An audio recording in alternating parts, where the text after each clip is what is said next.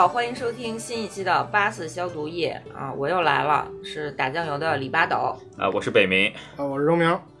今天我们要来聊一部新片，新上映的韩国电影《资山鱼谱》，超好看，超好看，大家一定要去看。它就属于那种你看完了之后不会像看商业片一样，呃，大哭大笑，然后被煽动的就是不行了，浑身颤抖的那种，但是会在心里面有很深的感触。但是你又说不出来，不好解释。得疟疾就能浑身颤抖了，没关系。但是我说，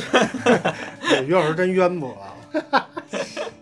呃，《自山鱼谱》是今年一部非常好的电影吧？怎么说？它在豆瓣上面拿了好像八点几吧，八点五、八点六这个样子。对，其实是今年二零二一年到年中为止新上映电影里面分数最高的。其实也是我今年到现在为止看过我觉得最好的。对我也是这么觉得。对它挺独特的，它虽然是韩国人拍的电影，可是我觉得我们作为中国人来讲。呃，你一点也不会觉得陌生，因为里面他去探讨的那些意识形态上的冲突啊，然后包括这个学者，然后以一个官员的身份被贬、被流放，然后但是他保持了一个高洁的品性，就是这个主题对于我们来说非常的熟悉，而且里面还有很经典的这种师徒之间的矛盾和感情，对吧？这个反正我看的时候就有一种仿佛在照镜子的感觉。就是通过一部韩国的电影来反观中国的文化，还有我们中国在近现代所经历的那些思想上的撕扯呀，然后我们意识形态上的一些冲突什么的。对他们兄弟其实都是著名汉学家，电影里面有大量的汉诗，呃，都有，包括丁若庸写的，还有丁若全写的。嗯，我就记得在明明德，在明明德，对，大学。你的感受是什么？我的感受。好啊，啊，说不说不说不换换下一个下一个。有有有，因为他他其实让我想到，就历史上可能比他再晚半个世纪左右的一个日本特别出名的人，叫坂本龙马。包括资山鱼谱，还有包括坂本龙马，他们都是一个西学向西方学习这么一个东西。新旧时代的一个冲突。对对，嗯，坂本龙马我很喜欢，所以资山鱼谱我也很喜欢。哎，其实相对于坂本龙马，丁氏兄弟更像是福泽谕吉。哎，对，更像对啊，呃，只不过一一边是福泽谕吉在当时有那么一个表达自己的平台，但是丁氏兄弟，包括中国过去的黄宗羲他们这些人都没有得到这样的，比较惨。是，嗯，包括我看的时候，我我可能我关注的点不太一样，我是看昌大的故事，还挺有感触的，就是挺有共感，就是里面那个学生啊，对，拜了这个《资山鱼谱》的作者为师的一个。普通的渔民叫昌大，呃，对，因为昌大是特别喜欢读书嘛。为什么我会觉得有共感呢？是因为昌大在里面有一句话，他说：“我为什么要读书呢？是因为我想活得像个人。”嗯嗯，我说我自己啊，我读书不是为了什么书中自有黄金屋，书中自有颜如玉，我也不怎么喜欢读什么。真题集、什么导论之类的，经世致用的学问。对我就是喜欢看历史啊、小说啊，欧洲人写的小说，美洲人写的小说尤其喜欢。我就是喜欢看这些东西，看完了之后，我能够从中领悟到的东西够我受用很久。电影里面说，要不然你就贯彻你的信念去活着，要不然你就依从你的本性去活着。嗯。就昌大那句话说的非常好，这个后面说啊，他最后怎么选择的，我们后面说。但是这句话让我非常的认同，就导演点出来这一点，就让我也是茅塞顿开，我挺感动的。我看，对，因为这个电影它其实讲了很多学习儒家思想的儒生，他怎么样渐渐的唤醒自己的本能，然后把自己天性当中最善良的那个部分解放出来，就我觉得有点这个感觉。所以他其实是能够从那种很深层次的地方去打动，就是我们这些比较喜欢读书，然后比较喜欢装逼的人。不不，我觉得它里面提供了很多关于我们作为东方人怎么去对待外来文化的态度。咱们还是说那个，嗯，然后这个电影讲了一个什么样的故事呢？其实我们可以把这个大致的情节给大家讲一下，因为这个故事它不怕剧透。它不是那种情节特别紧张刺激，然后反转再反转的那种片儿，它就有一点像是一部散文，嗯，就是你这样跟着导演的节奏一点点看下去，结果你都知道，但是你看到那一幕的时候，还是会特别的有触动。这电影一上来，先是对三兄弟的一场审判。啊，哪三兄弟？就是丁氏三兄弟的一场审判。对，丁若中、丁若全和丁若雍。对。这三个人是当时非常有名的西学的学者，所以西学就是学习西方文化的。但与此同时，他们也是非常有名的儒生。是，就那一场审判，当时给我这个对这部电影没有什么认知的人，给我吓了一跳，也不是吓了一跳，就是让我有一点小吃惊，因为我看到这个电影里面人全都是那种就是传统服饰，嗯，但是他们在谈论的是基督教，出现了一个很违和的感受，然后这个时候我才意识到，哦，这个时代是非常独特的，它可能既不是我们印象当中的那种时代片，也不是比如说讨论到坂本龙马的时候，就我们比较熟悉的那种嗯革命时代。它是一个在新旧交织，在新的逐渐代替旧的的时候的一个非常边缘的时代，就正好卡在那个边边上。然后这三兄弟后来呢，因为他们推行西学，或者说就信奉基督教吧，一个是在新旧国王交替的时候，呃，被当成了政治牺牲品；另外一方面呢，又因为他们笃信天主，根据教会的要求不去祭拜祖先，所以呢被抓起来，准备要砍头。对这块儿我我补充一下历史背景。嗯他们当时遭遇的这件事儿，当时叫心有邪欲，邪就是邪教嘛，就是因为邪教而把这些人下狱。现代韩国管它叫心有迫害，哦，就是迫害基督教徒嘛，因为现在韩国是一个基督教国家。这个心有迫害发生的背景，严格来说，并不能算是基督教在韩国广泛传播引起的，而是因为在朝鲜之前的国王，也就是正祖国王去世之后，他的后奶奶真纯王后为了夺权，为了剪除正祖在世的时候的羽翼，像丁若雍、丁若全这些人，都是正祖在世的时候非常重用的一些名臣。这些人既懂西方的文化，又懂东方的文化，包括在国内修城啊、修学校啊，都要用他们。真纯王后上了之后，就发动类似于政变的东西，她重用了另外一批和他们政见不同的人，被称为 P 派的，在重用这些人的同时，去迫害原来的这些人，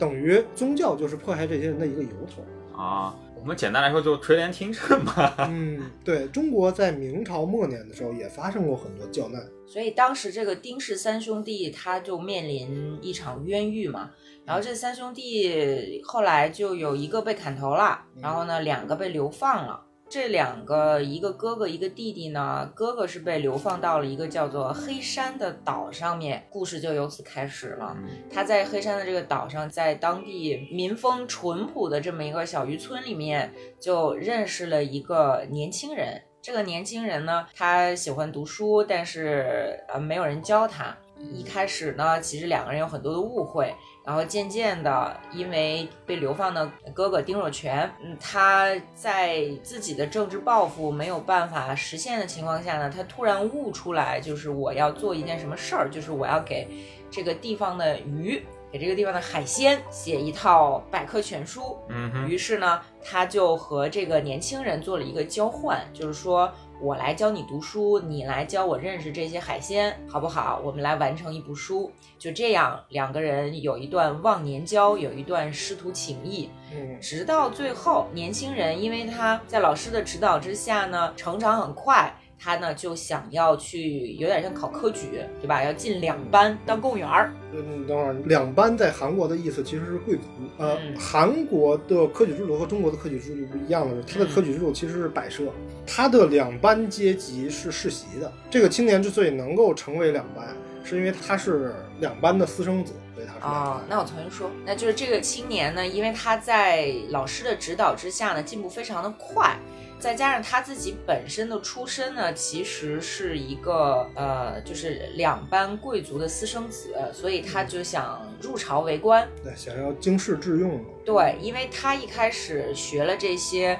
呃四书五经啊什么的，他也是想把这个儒生的理想实践到为老百姓谋福利。嗯，他老师呢，因为经历了很多的政治迫害呀，然后也认清了现实，同时呢也比较的有眼界，看到了日本是怎么样通过西学去发展，然后看到了欧洲人是有多么先进的技术，就劝他在朝为官其实没有那么好，他可能做不到你想要实现的理想。因但因为昌大他想入朝为官的目的是要改变这个国家嘛。对，啊他想要改变几百年来的这种积弊的体制。但是老师，你想他老师是那么有名的学者，他当时得到了正祖国王那么大的重用，结果最后还是没有做到这些事儿。是老师已经是被铁拳锤过了，嗯，啊，这对，这学生还没有被锤过。嫩，所以所以这个学生呢，他就是无论如何不撞南墙不回头嘛，嗯。他就呃还是跟着他的这渣男爹爹进入到了官场，嗯。而且呢还买官买到了一个就类似县令这这么一个小官儿吧，县城的啊对。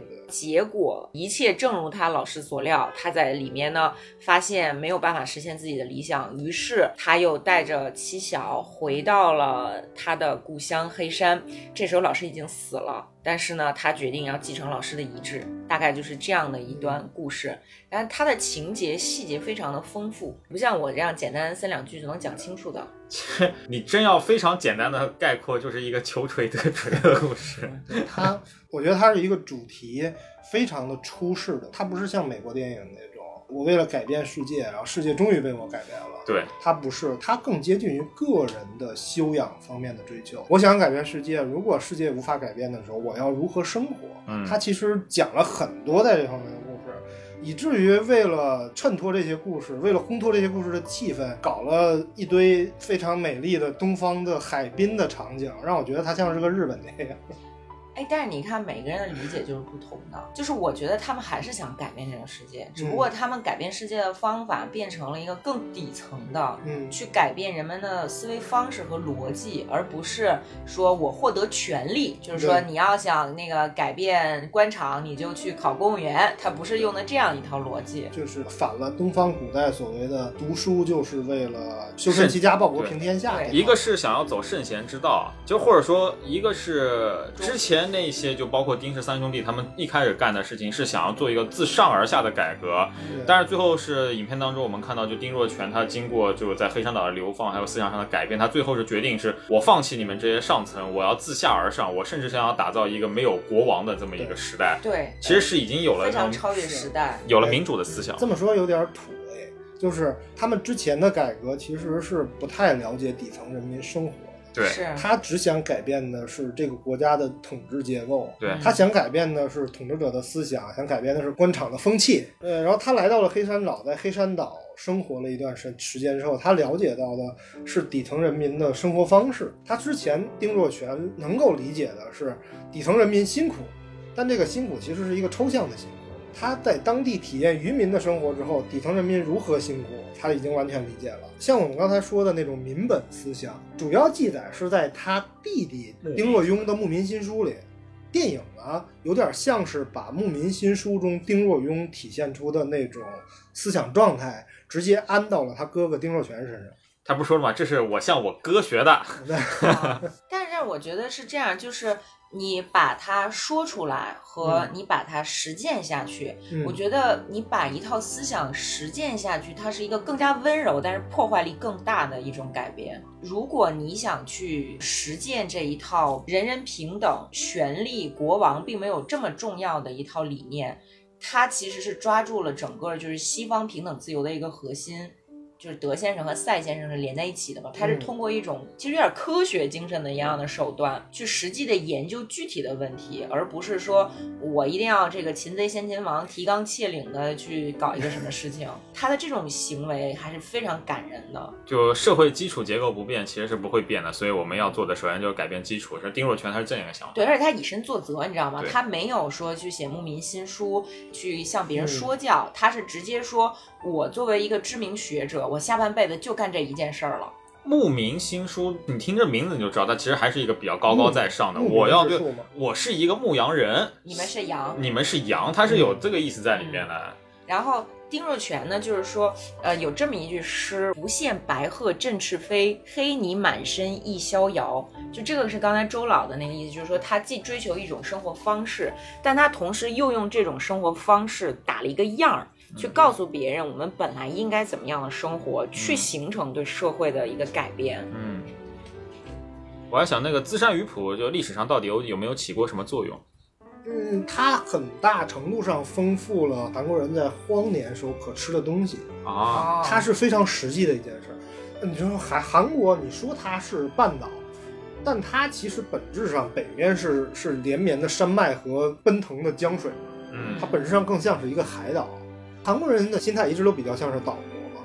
他们周边其实有很多可吃的，用现在的眼光看来可吃的鱼类，但是当时韩国人其实不知道吃。你看电影里面它有细节嘛，斑瑶，对斑瑶，斑瑶什么时候吃，然后包括黄姑鱼应该怎么吃。哦好大呀，这个斑瑶，我看都想吃。对，看刺身对晶莹剔透。电影里面最有意思的一个细节，就是丁若全老先生在海边看那个弹涂鱼，他们叫赤目鱼嘛。他看弹涂鱼的时候，当时的朝鲜人是不知道这个东西能吃的。然后昌大告诉他说，我们岛上人都是喂猪吃。老先生就好奇，但后边没讲。到后面姜其勇演的那个姓张的学生还是姓李的学生来的时候，嗯招待他的时候就是弹涂鱼汤。对，嗯，当地人已经开始吃这种鱼了，说，哎呦，可居嫂不也说嘛，哎呀，这要是荒年，我们知道这个东西能吃，就不会那么辛苦了。这点有点像，有一点点像苏轼的那个黄州好猪肉。有钱的人嫌弃它不想吃，然后贫穷的人呢不解煮，不会烹饪。对，然后苏轼去了之后呢，就发明了东坡肉嘛。啊，是嗯，它很大程度上丰富了韩国人，或者更准确说，丰富了全罗人可吃的东西的范围，就是能吃的东西变多了，嗯，非常实际。这和电影里面丁若泉要说的，包括他写那个孙正思忆的时候，我就是要从细节上去改变人们的生活。嗯，人要先富足，要先先喂饱自己。哎，就光说到他那个松正的时候，其实这个情节我觉得也挺值得回味。就是说，因为岛上种了很多属于国家的松树，所以呢，岛民他们的土地实际上是被这样的松林给占据了，他们自己的能耕种的土地就变少了。但是他们又不允许砍这些松树，因为它属于国家，所以人民的生活呢没有松树重要。当时那个可居嫂不就是跟这个丁大人说说能不能帮我们上书啊？国王就能看到我们很辛苦，就不要再用这样的政策了。嗯然后当时的那个丁老师他就是苦笑一声，然后说上书啊哈 对，啊，嗯这个松正思义也是，呃，很有意思的一件事儿。就宋正思义被发现是一件特别有意思的事儿。他在朝鲜王朝，在丁若全去世之后，将近两百年的时间里，没有任何人提过，丁若全自己也没提过，所以没人知道这本书。直到二零零二年，全罗南道当地的一个老师从他们学校的图书馆整理图书的时候，从一本叫《云谷杂记》的书里面，嗯发现了丁若泉所写的这个松正四义。啊，当时的韩国人才知道，哦，原来丁若泉并不是整天就是除了吃鱼就是洗海澡，原来还真的关心当地的民生，啊，因此才有了电影里面的这个情节。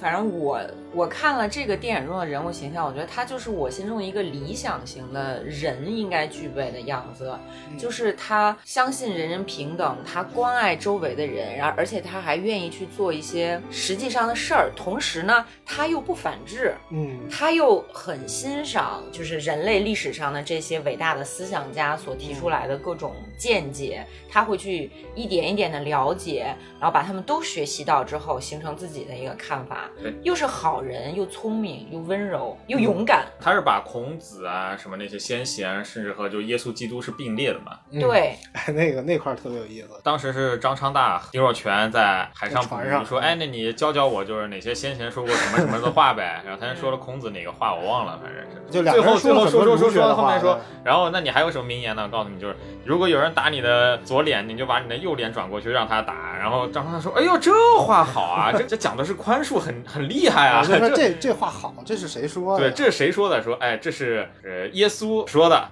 然后说，哎，这不是妖魔邪人吗？就这种。但是这个时候，其实师徒俩已经达成了和解。就是这个地方，我们要先讲一下，就是说，这个丁若全在上岛之前，他被流放的罪名是说他搞邪教，嗯但他实际上呢，从情节来看，他是一个双重叛徒。就是他在一开始就面临这个官府对他的这个审讯的时候，其实他是说出了一些好像是叛教的话，嗯所以在一开始的时候，你会觉得这个人好像没有那么的了不起，他好像是被塑造成了一个一个很中性的人物。嗯但是你慢慢的随着情节的发展，他的思想一步一步的展现的更清楚，你会意识到说，他其实追求的是一种人本。他要的并不是他迷信哪个权威，他所属于哪个教派、哪个信仰，他要的是把这些思想实践出来，然后真正的去追求他那个人人平等的理念，那个大同社会。你甚至可以说他是一个叛教的基督徒，对真正的基督徒。你看一开始不是有一个说教会下达说以后不许祭祖，然后他就反对，他说这个我们朝鲜人普通的民众祭奠祖先已经这么长时间了，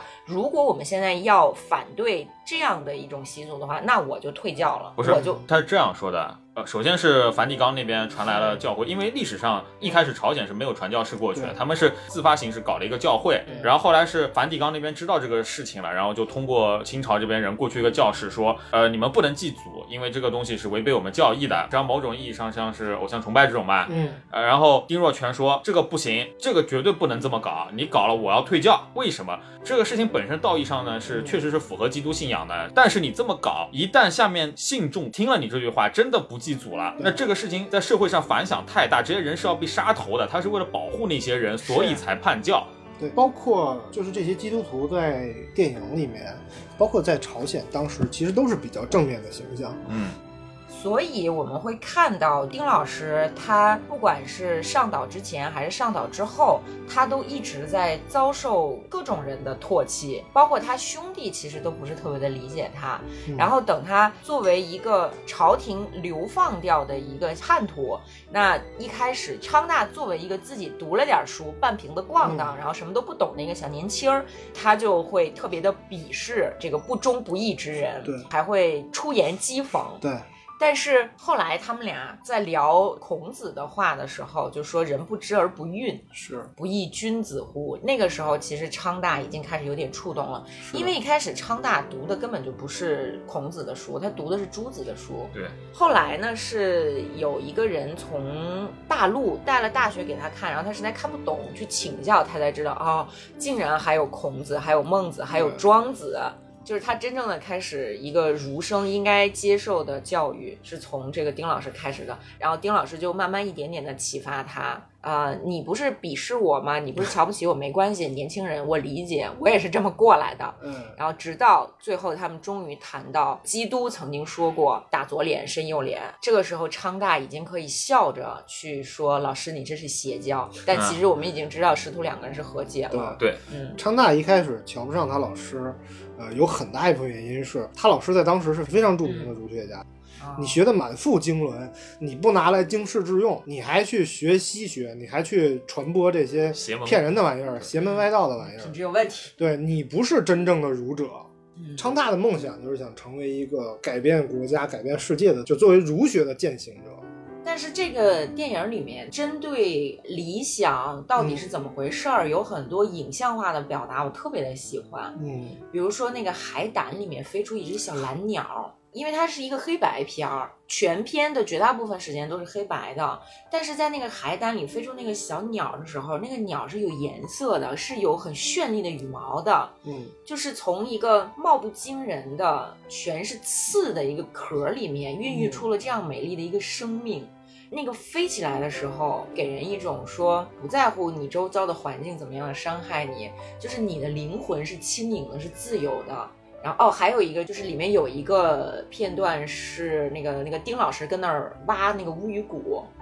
溅得满脸都是那个滋泥和那个脏的就那个穿的那个白色的道袍，对对对对对。黑的，然后那个昌娜跑过去说说，我操，你干什么呢？你是一个 儒生啊，你是两班的。嗯，然后呢，他就抬起头来，非常急迫的就问，说是这个是什么东西，然后怎么怎么样的。然后那个时候变化真正开始了，他身上的那种感人的力量也慢慢的就是开始展现出来。因为之前他还是多少有点十指不沾阳春水，对吧？劳动人民 在那儿辛苦的刨地，然后他那儿呢那个到处逛，对，其实全片一共出现过三次颜色，第一次是那个张昌大接受了丁若泉一部分思想改变的时候，就晚上夜空其实是有一点变蓝的。嗯，对，那是第一次出现颜色，第二次是那个海胆壳里面飞出蓝鸟，那个青鸟，青鸟在日本是象征那种吉祥嘛，嗯，就好运。然后第三次是片尾了，远望的一个黑山岛，海浪岛屿天空，然后哈一下，最后给了颜色，你看到蓝色的海、青色的山、蓝色的天，它其实三次出现颜色，基本上都是以蓝色为基调的。对对对对对，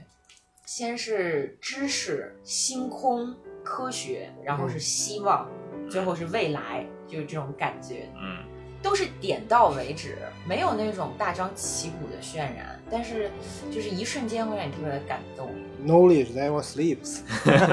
就是最终幻想的那个。对他这个片子，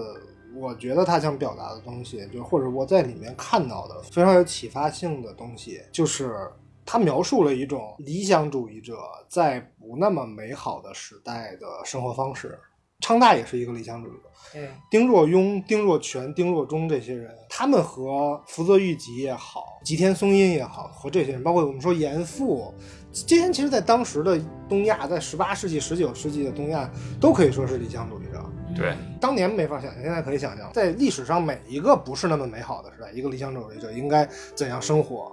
李俊毅是通过他的影像很好的传达了这一点。这个电影从头至尾都是以非常温柔的笔触去讲这个黑山岛发生的事情。它虽然说是一个流放的故事，但黑山岛整体来说挺温馨的是轻松、温馨。包括那个别将买官过来的那个，包括那哥们儿也是一个性格有点偏激，但是可爱。但是很可爱的一个人，他也从来不会为难他，他对丁若全是非常尊重的。对他一开始有一点那种小弄权，然后小小 讨厌那种感觉，但是你说他真的是图一个升迁嘛？他肯定是图，他肯定是指着点什么，但是没指着的也没为难呀。因为他不是真正的恶人，你看他是小官，他手下还有更小的官吏嘛，直接去搜罗那种财产，就是要上税的。然后当地渔民说：“哎呀，我要活不下去，你拿这个换好不好？”然后也就换了。就行，他是一个特别明显的对比对。前面是黑山岛上的官吏是怎么收税的，对，后面是大陆上的官吏，吓死我了。往那边要征税都征出人命来了。对，是这边说那个锅拿不走，就不能做饭，我们就我们就不拿过拿个吧，对，就拿个那什么，拿个那个什么锅盖，啊蒸了一堆锅盖。对，那个挺有意思。这是他就算哪怕是恶力，但他也只是非常小的恶，而且他到后面这个小恶几乎都不存在了，对就变成一个很可爱的人。他经常他找老师嘛，说什么时候能把我调走？对，对而且而且他也读书，他也读书，然后你看到后面，他张昌大是有了学问之后，他还蛮尊重张昌大的，嗯，而且哪怕在张昌大学问还没有那么多的时候，就有一次把海带啪一扔，扔到他帽子上，其实也就这他就，扔回来了。对，对。也没有特别激烈的反应。而且其实我觉得这人本身他是买官当的一个小头目嘛，嗯，但是你看他为什么一开始欺负张昌大，是因为他嫉妒。他自己没读书，他知道要脸，他想上进，所以他后来不是也去学了那个小学嘛？昌大学什么，他就去读什么书，对，对吧？其实特别可爱，这个人物塑造的。包括那个可居嫂，她在讲这个男女两性平等的时候，她用这个种苞米来比喻、两个人之间的那个互动，特别的温馨，而且没有一点儿说让你讨厌或者出格的地方。其实你就想，他们俩之间是有男女之情的。然后就是他用的两个人物形象，如果你没弄好，就特别恶心，对吧？你就特别膈应。但我觉得还是稍微有点没有处理好，就是两个人之前他就没有表现什么男女之情，就是一个流放的犯人，还被认为是比较英俊潇洒的中年大叔，啊和一个相貌平平、稍微有点胖的这么一是个寡妇，渔村寡妇。之前只是寄宿在他家，寡妇看上了这个中年大叔，然后给他好吃好喝供着，然后突然画面一转，两人并头坐在那个台阶上看海，然后画面再转到前面，哎呀，可居嫂肚子已经大了，这也太惊人了。但是但是，其实我当时被惊到了之后，我反而觉得这样是对的。就是如果你再拿笔墨去写他们两个之间有什么磨磨唧唧的感情，你知道从我这儿我是不接受的。就我觉得他实际上是有一点点接受了岛上的生活，然后他成为了劳动人民的一员，嗯他能够更加欣赏内在美。就这一些你不用跟我讲。啊啊，我觉得这里有一点现代思想，就是导演想通过可菊嫂这个人物来说出了女性和男性同等重要的事儿。嗯，他提升了丁若全在这一部分的思想，所以在思想上两个人其实是对等的。是就可居嫂虽然是一个文盲妇女，但是你看完那一块，你会觉得她确实是一个在精神上和丁若全这位老先生对等的一个女性。她有很多现代女性的拥有的那种优秀品质，你看，在丁若全刚上岛的时候，可菊嫂不是说，哎呀，我这那么孤男寡女住在我们家，万一出什么事儿怎么办呀？然后描写她是一个其实有一点面目可憎的一个农村妇女，因为在当时我们观众看来觉得她是不体面的嘛。然后这个时候别将看了他们两人之后，说了一句：“放心吧，不可能的。”变成一个搞笑的。但正是这种开头点出来说不可能。到最后，他们俩真的走到一起，然后可居嫂也没有说选一个顺眼一点的女演员，对吧？她选的其实是一个挺挺挺难看的。那那演员是在韩国非常大牌的一个老演员，但是她确实不好看。嗯，就是你如果换成任何一个中国导演，我跟你说，她一定至少是一个风韵犹存的美妇人，一个寡妇，这样整个片儿就 low 下去了。但是好就好在这可居嫂不好看。而且呢，他一开始表现出来的是一种花痴的状态，对吧？你会觉得一个不好看的花痴的农村寡妇没文化是怎么最后和丁老师走在一起？然后，但是你在整个这个片子的调度和他的那个镜头的这种运用之下，你会喜欢上可剧嫂，你就觉得哇，他好可爱。这个导演是真正的尊重女性，他知道什么是女性，他没有把女性当成一个花瓶儿，当成一个宝贝。没有物化，对，嗯。这个是我作为一个女性在看这个片的时候很开心的一点。嗯，对，可居嫂是一个和老师在精神上对等的角色，对，就这点处理的非常好。你越越吹越那个什么，越吹越远了。他确就是通过这一点，我突然想起一件事，就这个电影我看的时候，觉得它非常的丰富。我之前看过李俊毅别的电影，《素媛》我也看过，《私道》我也看过。私道在国内也特别火。私道讲的是一个在儒家礼法、封建礼教下父子之间关系的故事。他把朝鲜王朝非常有名的英祖和他儿子庄宪世子之间的故事，用很多现代式的语法来演绎出来。就父子之间因为被封建礼教的禁锢，彼此之间开始是两人之间产生矛盾，后来逐渐的不可调和，最后导致了悲剧的结果。那个故事整体来说，它的线索是非常集中的。他所有的线索都是集中在四道世子如何从开始一个天真的东亚小孩儿，他爱他的父亲，最后如何走到那个悲剧的结局的。但是在这部作品，这个故事非常的丰富，他想讲的东西特别多，而且全部都讲得很顺。对，这是导演的功力在这儿。他想讲性别平等，他想讲人与人之间在人格上的平等，就是江启勇演的那个儒生来拜访他师伯是吧？丁若泉的时候。一边是卞约翰演的昌大，他坐在这个凉台上；另外一边是老师和师兄在对谈嘛，两个人在谈经纶啊，谈治世之理。他想表现的一个是昌大的一个落差，昌大不被理学束缚，他的背景是海阔天空，因为是黑白电影嘛。昌大的背景是无比的光明，我觉得那一块的对比做的特别的好，看我都流泪了。我想说就是那一块，他那块光影做的特别好，那画面整个是分隔成两个部分嘛，是以一墙之隔，一个是室内。啊，两个儒生侃侃而谈，另外一边是昌大在外面看起来很愤恨的在那边翻着鱼还是什么东西，觉得妈的凭什么我要在外面是吧？但是他的背景就确实更加开阔，对，更加的通透，更加的自由。就在那个时候，观众已经被导演完全牵着鼻子走，导演就是想告诉你，你同情哪一边，你共鸣哪一边，对吧？那我们肯定是会共鸣昌大嘛，就共鸣这种真正的自由。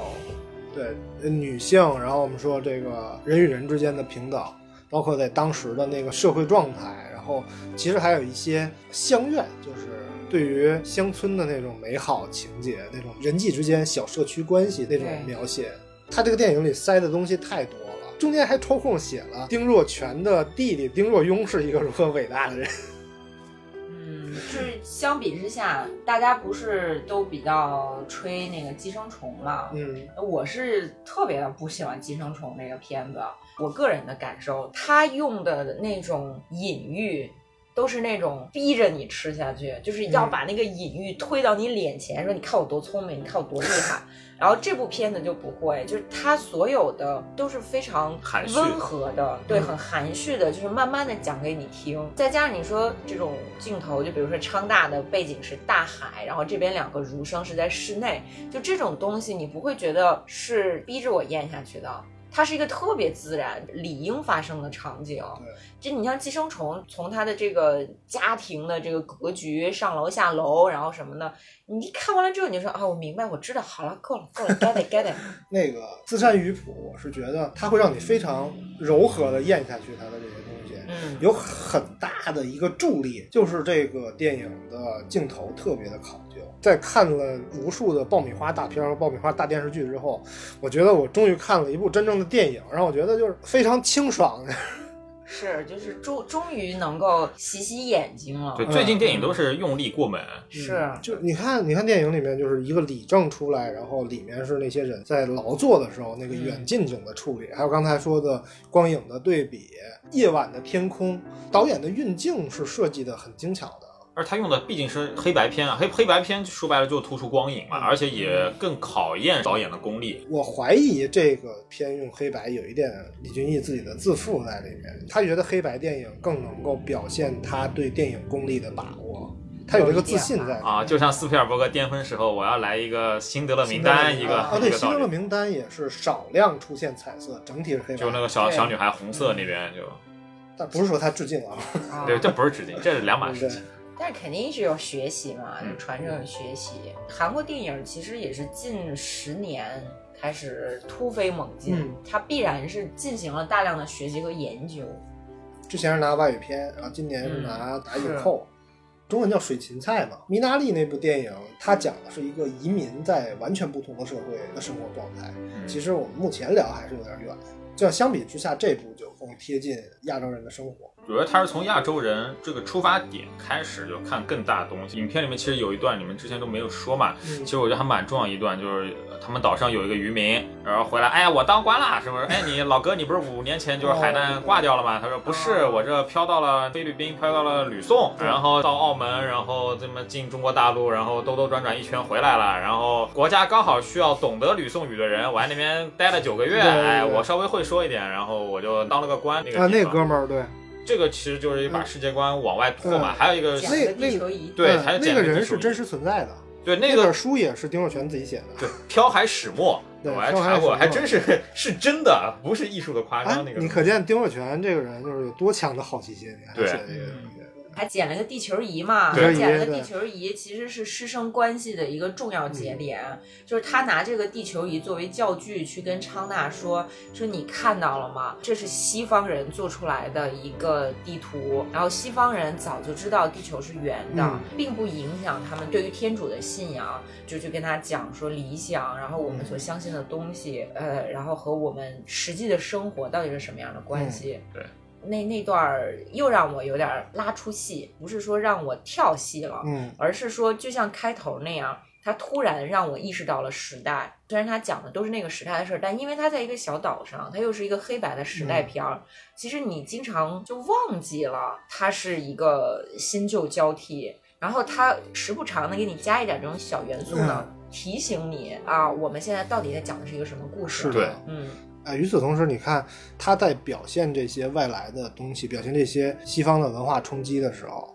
他处理的角度是非常好的。为什么说中国观众这次对这电影的评价还普遍比较高？因为你看现在反韩情绪也很重嘛，是但是中国观众都觉得这电影很好。有一个原因，我想是他这个片子里面从头至尾没有提什么我们朝鲜，或者说我们韩国人，我们我们民族怎么样。他说的是我们东方人，我们儒学应该怎么样。他是站在一个孔孟之学后人的视角去思考，而不是站在我们某某民族、我们族群的角度去思考这件事儿。他是站在文化的高度。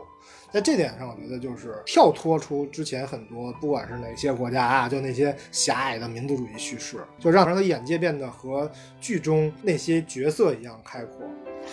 这个电影啊，之所以没被骂，是因为它是个黑白文艺片儿。你看看它，如果是观众群换一下，会不会有这么好的评价？不会的啊、因为丁若全本人他就是倒霉了，被流放了，然后再加上他本身是因为接触吸血被流放了，大家会对他有种同情，就不会往死了骂他。不然的话，战狼小网红一一样乌泱就上了，也有骂的，对在，说这电影是是这个中西方中心论，西方中心论嗯，但我觉得它真的完全不能算西方中心论，它讲的是一个东方如何和西方理解融合的这么一。是啊，或者说是东方人如何理解西方的外来思想？你如何在这种一个是外来思想快速融入的时代，一个是面对这个时代的时候那个强大的阻力的时候，你要怎么想？你要怎么生活？阻力，它这里面反复强调的是阻力。阻力，嗯，实际上你看，就丁氏三兄弟，他就很有意思，他们三个人其实是做出了不同的选择。对，他影片并没有说哪个高哪个下，但是他更赞同哪个，我们是可以看出来。首先看这个上来就老二，就丁若中，丁若中，你硬嘛，就是要刚，然后最后是砍头，那边也蛮厉害，因为别人都是看着地，我看不到刽子手，我这样可以求得一些安心嘛，就一下子痛苦就结束。他不是我要看着天，就翻过来就就砍了脑袋，啊非常刚，但是又残酷又浪漫。对对，但是刚的结果就是他没有能够像他的两个兄弟一样发挥出更大的作用，他就刚死了。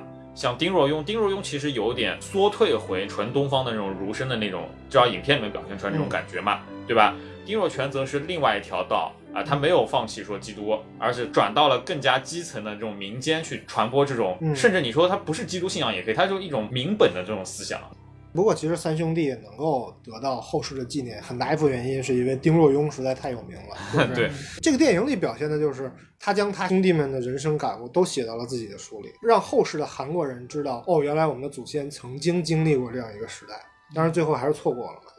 这点他也很厉害啊，因为你从历史上面来讲，其实丁若庸他是比丁若全要有名的多，他写下了这么多传世的经典。丁若全反而就是一个资山鱼，反正就作品留的不多嘛。嗯，但是他故意打了个反差，就是说，哎，我丁若全其实比那个丁若庸还要厉害，嗯而丁若庸也是承认这一点。我知道我大哥厉害，时不时就派两个学生说，哎，我这个有什么问题，看大哥怎么就看。让我啊这就好像是丁若庸写这些书是因为丁若全指点了。对，我觉得有一个，我不知道是因为我们外国人不懂韩国历史，还是说导演真的搞了这么一个不太厚道的扣子。呃，因为咱们查资料，丁若全是一八一六年去世嘛，嗯，丁若雍是一八一八年获释。可是电影里面，丁若雍是先于丁若全去世获释的，可能一八一四年左右的时候就表现出说，哦，丁若雍已经被平反了。结果就变成了好像大家都盼着说丁若庸都平反，为什么不平反丁若全啊？啊、好像弟弟不太厚道。我觉得这个也也不影响丁若庸的形象，因为他哪怕平反，他也是没有权势的那个时候。对，丁若庸的结局其实和昌大是一样的。啊在这里，我觉得某种程度上，昌大也是代表了丁若庸。啊，丁若庸平反之后，也没有回到京城做官，啊他而是避世去写了《经世仪表》啊那些啊后世那些民本的思想的书。他这点上很像顾炎武和黄宗羲。啊顾炎武和黄宗羲在明朝灭亡之后，他们都是避世嘛，就做了明朝的移民。啊这些人活在清朝的土地上，但是是避世而居，隐居，也不和人见面。写了很多，一个是记述明末的发生的历史，另外一件事儿就是著书立说，思考中国历史上的政治得失。嗯黄宗羲写了一本叫《明夷待访录》的书，当然没有这么明白。那本书里面讲了很对当时明宋政治制度的思考，不能再这么把所有的权利都放到皇帝一个人手里了。我们要分权，我们要让民众更加强壮，让民众有自己的反抗的能力。就是想了很多这种事，恢复封建制。对，想了很多这种事是的。在这点上，丁若庸和他们是很像的，也是受到时代的影响。当时那个时代已经不是正统大王时期，就他能够尽情的发挥自己才华的时代了。嗯，其实，在电影结束的时候，时代并不是变得更好，而是变得更坏了。但是他那个最后做了一个怎么一下子有了颜色，其实是把我们从那个十九世纪初，他最后是一八一六吧，对吧？嗯一下子拉到了现代，你知道吧？对它是拿现代去比的。这种色泽就是我们当下一个很新鲜的一个活生生的色彩，它是直接拉到了现代，就是说当中那些苦难我都已经过去了，我们现在终于到了一个更美好的时代，它是就是这么一个意思。我们的先人思考留下的那些东西，就现在我们也发现了，也能够领会它。我觉得韩国人可能是会这么想，但是我觉得他是一个有点避世的思想，也是这一点。就是最后昌大看到这个世界变成彩色的时候，嗯恰恰是他离开了这个体制的时候。他从贱民，然后成为两班去做官，在两班不能融入那个体制的时候，他离开了这个体制，回去继续做一个渔民，去做一个贱民的时候，他的世界从黑白色变成彩色的了。就是他终于知道老师在想什么了。其实老师的眼里都是彩色的，是，他一直是活在黑白的世界里。就是与这个世界可能正在变得越来越坏，但是对昌大这样已经能够领悟什么是道，什么是应该如何生活的人，就不管在怎样的时代，你都应该去这样生活。我觉得有这种思想，他终于是在明明德了。但但你你你想一下，就是一个真正醒悟的人，他可能真的就会从一个黑白二元对立里面，突然意识到这个世界是复杂的、是具体的、是多元的，就不会再过一种很愚昧的生活了。他就是真正的说，我想做个人。嗯，那你人眼中的世界就应该是彩色的，你就应该能分辨出黑白灰、赤橙黄绿青蓝紫才行。嗯，就是你要怎么分辨出赤橙黄绿青蓝紫？不是说我在这谈玄悟道，我拿几个道理梆梆梆扔出来，而是我要仔细的去研究，我要会画光谱，对吧？我要会用三棱镜，这个是每一个很细小的事物上一点一点研究抠扯出来的。这个时候，资山鱼谱它就是终于回归了那个主题，鱼嘛是是多彩的，是斑斓的，不是拿这个墨汁去写几笔文章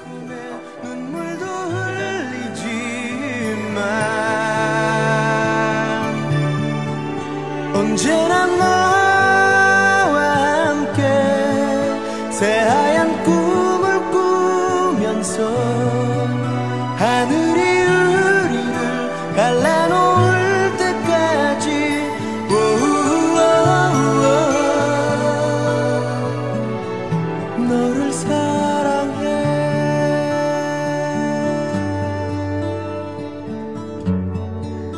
题外话，就是你们知道电影里面丁老师第一次吃到斑瑶的，他感慨说：“哦，原来新鲜的斑瑶这么的鲜美。”但是不新鲜的斑瑶是什么味儿？一股尿味。是氨水的味道。对，我知道。那是完是因为鲨鱼吗？对斑瑶和鲨鱼是同科，哦，然后那个味道韩国人认为通气，就和吃萝卜似的。天哪！所以吃那个斑瑶的时候，喜欢的人就特别喜欢，觉得跟臭豆腐差不多，就也是腐烂的味道。但是不喜欢的人就觉得这东西就是尿味儿，怎么能吃呢？那鲨鱼能刺身吗？鲨鱼没有尿道，所以它是把尿直接分布在肌肉里面的，嗯就是它的代谢方式跟我们不一样，所以它的鲨鱼肉是特别的腥。北欧人吃鲨鱼和韩国人吃斑瑶是完全一样，让它发酵，然后当臭豆腐吃。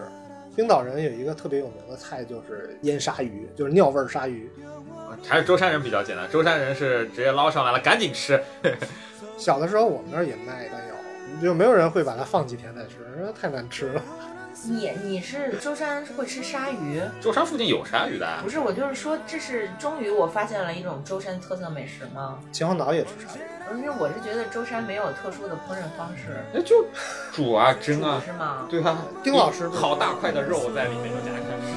하늘이 우리를 갈라놓을 때까지 오오오오 너를 사랑